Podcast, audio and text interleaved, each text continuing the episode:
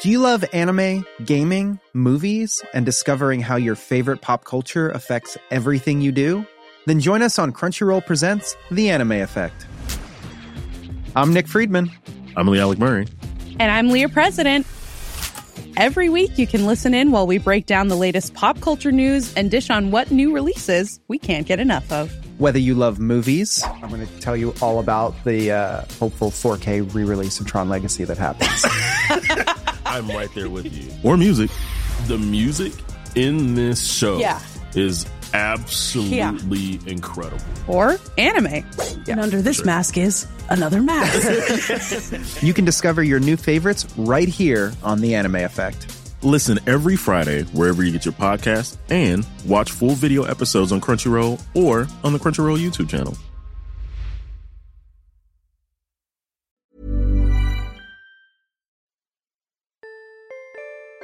This is the Naked Genetics Podcast, taking a look inside your genes.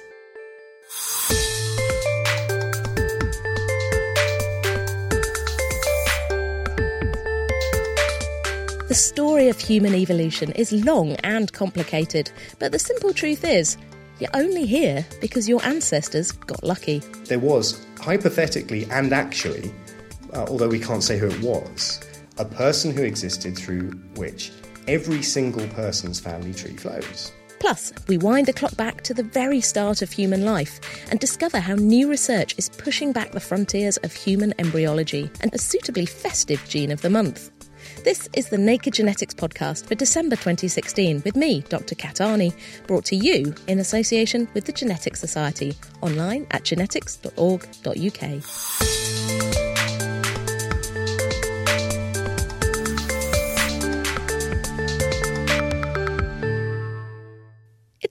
roughly 200,000 years since the first anatomically modern humans, that's our species, Homo sapiens, arose in Africa, and since then we've got pretty much everywhere. Our amazing story is written into our genes, mixed up with genes of the other early humans, such as Neanderthals, that we met and mated with along the way. This genetic journey is the subject of a new book, A Brief History of Everyone Who Ever Lived, by writer, broadcaster, and geneticist Adam Rutherford. I caught up with him to find out about the story behind his story of our story. It's got a slightly ambitious title. It is A Brief History of Everyone Who Ever Lived. It is literally true in a sense that what it is is trying to fuse older academic fields such as history and archaeology uh, with a very much newer one, which is genomics. So, using DNA as a historical source to compare, test, verify, debunk what we think we know about history using the genome. We hear a lot about all these things like, you know, 23andMe, you can get your genome done. People seem to be extracting DNA out of everything they can dig out of the ground. How has the, the science of DNA changed what we understand about our origins? And, and how recent are we talking that this change has come about? It's not an exaggeration to say that genomics has revolutionized paleoanthropology, so the study of the evolution of, of humans. And it's all really happened in the last 10 years and mostly in the last two years. So the first non Homo sapiens human genome was only sequenced in 2009 and 10, which was Neanderthal, uh, from Neanderthal 1. So one, one of the first three Neanderthals found, this one being uh, the one from the Neander Valley in Germany. And we immediately began to make comparisons between us and them and discovered a whole bunch of stuff, which included the, the, the, stuff that people now already know, which is that we successfully interbred with Neanderthals.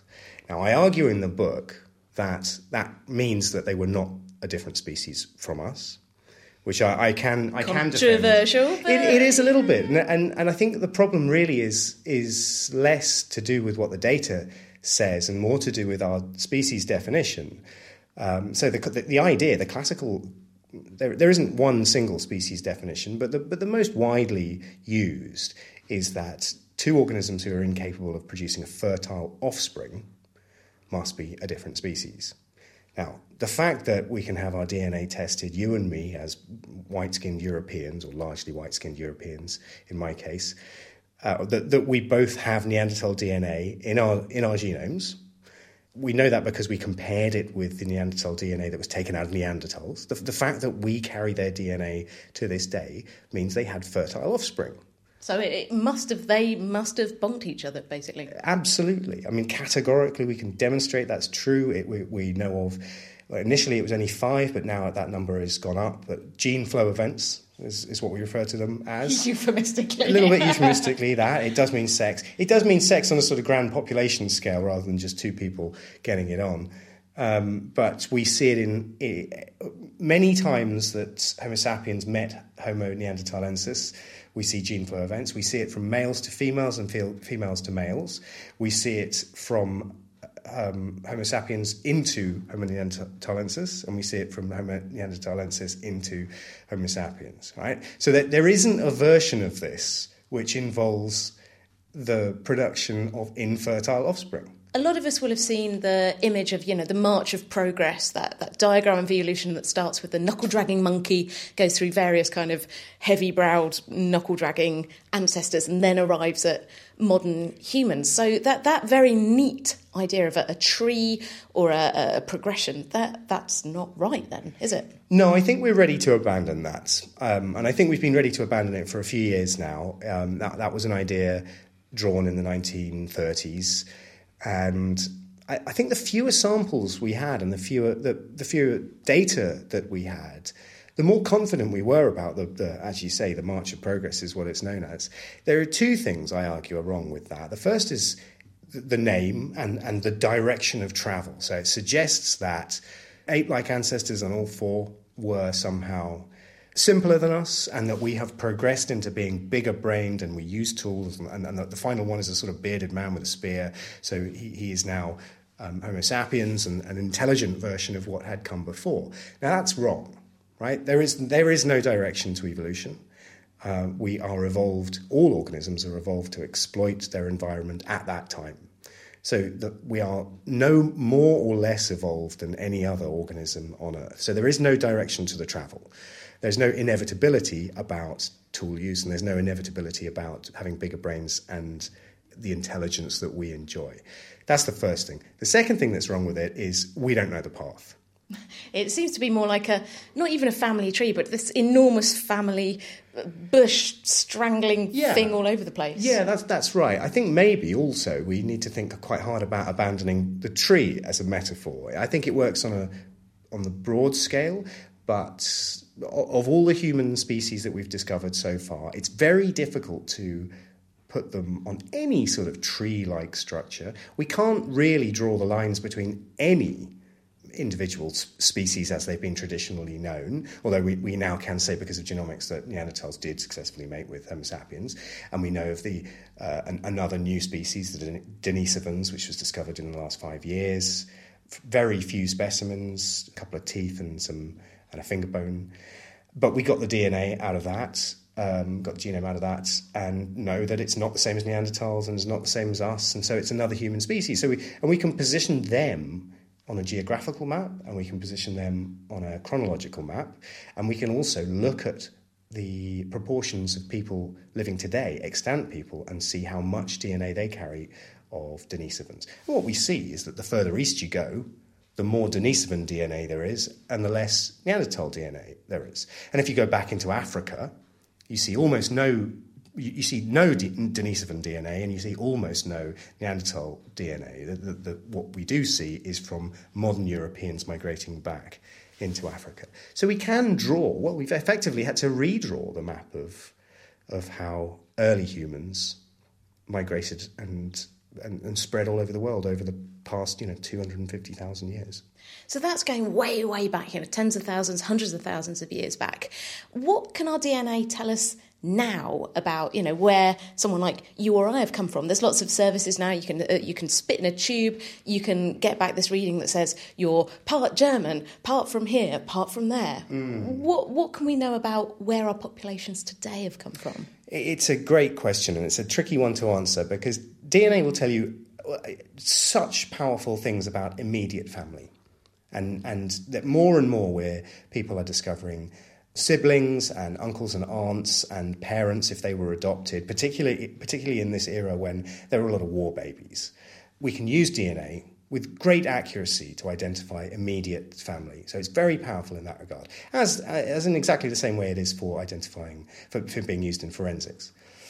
But the further back you go, the dimmer the past becomes, and that applies to every bit of evidence that we, we use, and that includes DNA. And the way I think about this is that with two parents and four grandparents and eight great great grandparents and 16 great great grandparents and so on, on a full, uh, fully um, outbred family tree, the number of ancestors you have doubles every generation, right? So if you go back to 1066, which is almost a thousand years ago, then on an outbred family tree, you have something like 100 trillion people.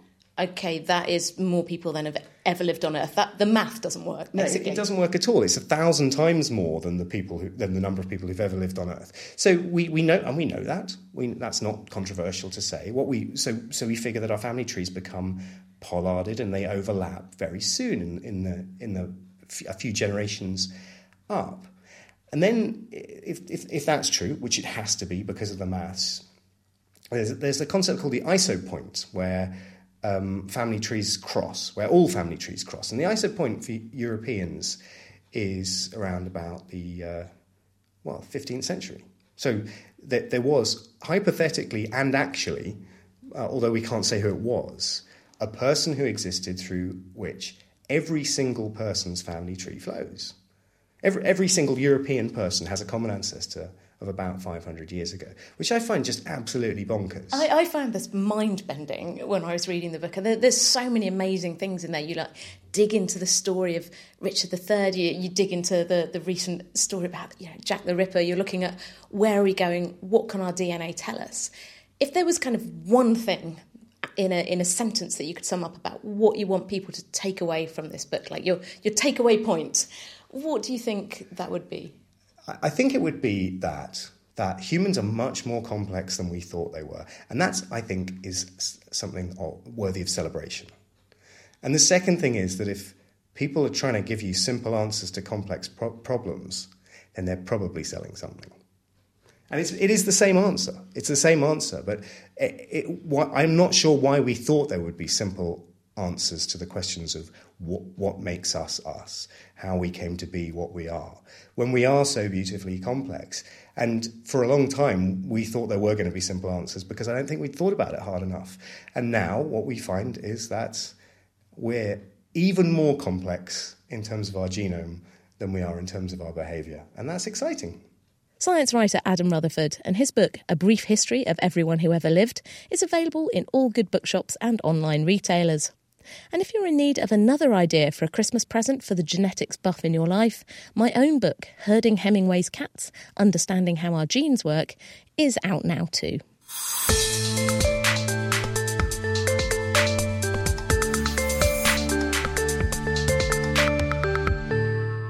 You're listening to the Naked Genetics podcast with me, Dr. Kat Arney. Still to come, our gene of the month has a festive flavour. But first, we've just wound the clock back to the beginning of human history. Now let's tick back to the very start of each individual human life, the moment of fertilisation when egg and sperm meet. In 1978, the world welcomed Louise Brown, the first test tube baby born by in vitro fertilisation, or IVF. Her birth sparked a heated debate about reproductive technology and, in particular, the use of human embryos for research purposes. This led to the so called Warnock Report in 1984, based on the deliberations of a committee chaired by Baroness Mary Warnock, which in turn led to 1990 legislation establishing the UK Human Fertilisation and Embryology Authority and a law banning research on human embryos grown in the lab for longer than 14 days. Until this year, this was thought to be quite a long period, as nobody was managing to grow embryos past six days or so, when they're a little football of cells known as a blastocyst. Then, in May 2016, Cambridge University's Professor Magdalena Zernicka Goetz and her team managed to keep embryos growing in the lab for a staggering 13 days. So, should we change the law to go further and grow embryos for longer? I met up with Magdalena at a recent, and I'm afraid rather noisy, conference run by the Progress Educational Trust to discuss exactly this question. Well, when, when successfully sperm meets the egg, the, the act of fertilization happens and activation of the egg. And this is the time when you start to see the first divisions, and they go on um, uh, like that until sixth day of development. So the big egg, you can say, is chopped up into smaller and smaller cells. And then, um, when we have uh, quite a few of those cells, that start to decide their fate and differentiate their decision at that stage of life is either to form the future fetus or the placenta or the yolk sac. So they have three fate choices they have to make within these first few days. What we discussed today about is more focus on what happens in the next six days of their life, which was a black box of development until very recently, uh, when we now can directly look into this six extra days. So we double the time at which we can look at the development and discover what happens to those three distinct type of cells when they start to talk to each other and prepare the foundation for the future baby. And how do you do this? How do you go from this little football of cells that we can see suspended in a dish to making them start to go that extra few steps? What happens? So essentially, the, the, the key was that there was no culture system developed that would allow this embryo to survive outside the body of the mother. Uh, so what we have done is to find the right uh, environment, um, the right um, um, ingredients or the right hormones and growth factors, which we then, as a cocktail, put into this environment to support the growth of these embryos in a dish. Because this would normally be a stage when the little embryo has, has started embedding in the womb and, and That's right. sorting itself out. Yes, so this would be normally uh, the time when the embryo will implant and get into the physical contact with the body of the mother, and it was thought that this physical contact might be what is absolutely essential for its further development. So we showed that it's not so, right? That these embryos can develop outside the body of the mother for this extra six days. I'm sure that at that point on, they would be relying on the body of the mother for lots of different things, the most important nutrition. But since we provided them with the nutrition, they were able to self organize themselves and progress in their development. And what we have shown that they really go through these five critical steps of development in a correct way. So that was very important for us, not only show, not only see whether they can grow or not, but whether they actually take those decisions in expected way from what we know. You've grown these embryos now for 13 days in the system. Can you go any further? Uh, no, we can't go any further. So first of all, we do not know whether. Um, uh, we, first of all, we don't want to go any further because there is a, um, recognized law right now that you cannot go beyond the day 14th of development. So we stopped this one day before, the day 13. I even don't know whether if the if it were to change one day, I don't even know whether this culture system would be supporting development of the embryo beyond day 13. Why do you want to do this research? What would be the benefits of being able to grow embryos like this? Well, the first critical thing is to realize that we know so much about development of many other model organisms, fruit flies, um, worm, and we don't know much about development of our own embryos. We actually, at this stage of development, we have nothing like the knowledge. So we, this is all really black box of development. So of course, we want to understand the principles which govern normal development at this stage to be able to understand what are the conditions. Uh, that make those embryos developing correctly, and what are the factors that we have to take into account when they do not develop correctly. So a lot of it is to understand basic development and therefore curiosity, as each single scientist have, but also it has a tremendous uh, translational implication, and uh, we discuss several of those uh, for IVF clinics, but also for uh, treating um, uh, diseases that manifest themselves at this stage. Magdalena Zernicka Goetz from Cambridge University. The issues raised by her work are controversial and challenging.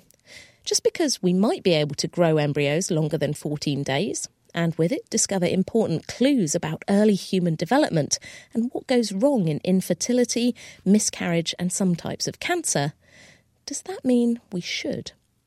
Sarah Norcross is the director of the Progress Educational Trust, whose December meeting brought together scientists, philosophers, and even an ex Archbishop of Canterbury to discuss this thorny question. We were thinking for our conference what would be really interesting? What's the, what's the hot? To- we always have to look for hot topics, and um, Professor Azim Surani um, who's a geneticist who's done a lot of embryo research at Cambridge. He was discussing um, at our conference in 2015 um, about germline um, in relation to mitochondrial donation. And part of the sort of questions that came one of the questions that came out from the audience was um, what about if you could extend the amount of time that you could do research on embryos for what you know would that be useful? Um, and he said yes. And we thought this was quite interesting and it did catch the media's attention. But then, um, when Magdalena Zernicka Goetz, when her paper was published in Nature saying that she'd managed to develop um, embryos in vitro for up to 13 days, we thought, yes, this is a really interesting topic because in earlier this year, in January in 2016, um, that's when Kathy Niakan was granted a license by the Human Fertilisation and Embryology Authority to do um, genome editing research in embryos. So, because genome editing is, you know, it's a very new technology, because we haven't started doing it in embryos in the UK yet, because Kathy's just got her license, it was, wow, you know, well, if they did extend the period for which you could experiment on embryos, what would that mean in terms of genome editing technology? What would that, what could that possibly help us with? Would it help us just with understanding the basic science of something that is so fascinating and fundamental to all the very early stages of human development, something that's little understood in what the scientists call the black box? Would it allow changes to be made in embryos that can then, in effect, eradicate disease because it will go from the germline? So, could we get rid of some conditions? So, you know, there seem to be these possibilities, or would it, you know, and then, of course, as soon as you start talking about those, then people start thinking about enhancement and how far should we go with this? Should we put checks and balances in place? And so I think it was really important to start discussing genome editing and how long we should allow research in embryos to go on for before we call time on it. What really struck me from today's meeting was that this really dates back to almost a very specific point in time to the birth of the first test tube baby, Louise Brown, in 1978, and the public suddenly going, "Wow, we can." We can do this now. And then from that, so you can do IVF, you can put an egg and a sperm together in a test tube, it will form an embryo. Some of those will be viable, some of those will not be viable. You can implant some of them back in the womb, some of them will grow to make a baby, some of them won't. What are some of the issues around researching in this area, and should, should we even be doing this? Well, I think there are many thousands of surplus embryos created through IVF, and some patients choose to donate those for research and that's very laudable. And when you think about all the research that needs to be done, it's not just sort of what the next wow factor scientific um, development may be. And I guess just research into how to make IVF better and more successful. How to make IVF better is a real driver in this area because IVF, um, while it's a successful treatment for many, it does fail a lot as well. And, you know, the, the heartbreak that it causes people when it fails, and also because 60% of people pay for their treatment in the UK, the expense when it fails as well is huge. So it's an emotional expense as well as a financial expense. When we're thinking about genetic modification of human embryos, whether that's for research purposes or even potentially for human modification, how important is it that you think the public understands what is going on because I think there have been some examples, for example, with GM technology in food, where it's been presented as here, here's this, enjoy, eat this stuff, and people go, "What's in it? I don't, I don't, mm, don't like that." Um, how can we educate and inform the public about what really is going on here?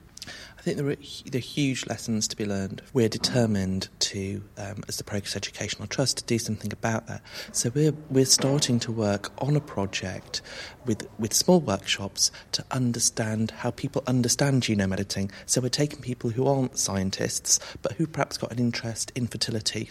They perhaps work in a clinic or they are represent a patient group, and to get them to um, give us their impressions about it to have scientists explain it to them, and so that we can try and develop language and materials that will help a wider group of people um, understand um, the science behind it, and to try and so that it can be explained to them in a way that's accurate, but not so heavily encumbered with science, difficult scientific terminology that they can get their brain you know, brain around it, listening to it as a soundbite, because unfortunately, um, I know for me, um, you know, our time is so limited that you know we're trying to get to grips with an issue by reading something really quickly. So we only want to know about a paragraph at the most, um, to think, oh yes, I know about that now, and then I can form my opinion on that because it's similar to this or whatever else it is, um, and also because you know, there, I think it's really important for scientists to speak to the public about their work, to get the public to understand what they're doing, you know, right from the beginning. Because I think otherwise people think wrongly that they're perhaps hiding things, that there's something secretive going on, that there's a conspiracy. You know, as soon as there's a, there's a silence and there's a lack of communication, people put that, project things onto that, which is usually very, very negative. And so I think by being open and transparent and saying, when we're looking at this, this is early stage. It's not going to cure cancer. It's not going to do this. But this is what it, this is. This is where we are, and this is the start of something. People can understand that and appreciate that that's the way that science works. And I think that would be another important part of that to, for people to understand that you don't just come up, you know, with a light bulb moment that suddenly cures something. Yeah, exactly. Eureka, that's the word. And finally, when we're thinking about laws, so we heard today from uh, Baroness Mary Warnock, who was uh, one of the people who put together the legislation that says you can only go up to 14 days, and, uh, and the establishment of the Human Fertilisation and Embryology Authority he- here in the UK that regulates mm. human embryo work and, and human embryo research. Is it really just down to scientists to tell us what they want to do and and you know the public should just understand it and be okay with that. No, I don't think scientists do have the sh- and do or should have the um, authority, power, whatever we want to call it, to tell the public this is what we're going to do and we're going to do it and you've got to go along with it because it's science. They have to make the arguments for why it's important, and I, I really do firmly believe that that they have to build a case for why we should change the law. We shouldn't just do it because we can or we might like to, but they have to make some sort of justification. Um, you know, because as well as the sort of public engagement work that Progress Educational Trust does, we also do campaigning work. And I don't, I don't want to campaign for something just because someone thinks, oh, it's a bit of a whim. Yeah. I want to. Oh, this sounds like fun, yeah, this, or my yeah. evil plan. Yeah, my evil plan. So you know, it, has got for me, it's got to have some um, value to society at the end to improve the choices for people who are affected by infertility and genetic conditions. Sarah Norcross from the Progress Educational Trust, and you can find out more about their work and the conference at progress.org.uk. And finally, it's time for our gene of the month, which is the gene, or rather the gene fault, responsible for Christmas disease. This was first described in a paper in the British Medical Journal in 1952 and named after the unfortunate child suffering from it, a five year old boy called Stephen Christmas, who bled profusely in response to the slightest injury. It's now known to be a rare disease called haemophilia B, and it's due to a fault in the gene encoding a protein called factor IX, which is involved in blood clotting, hence the unstoppable bleeding in people who suffer from it. Factor IX is part of the cascade of chemical reactions that end up chopping up a large molecule called fibrinogen to make a sturdy, insoluble protein called fibrin. This then forms a sticky net at the site of a wound, trapping blood cells and starting the clotting process. The gene for factor IX is carried on the X chromosome, one of the two sex chromosomes.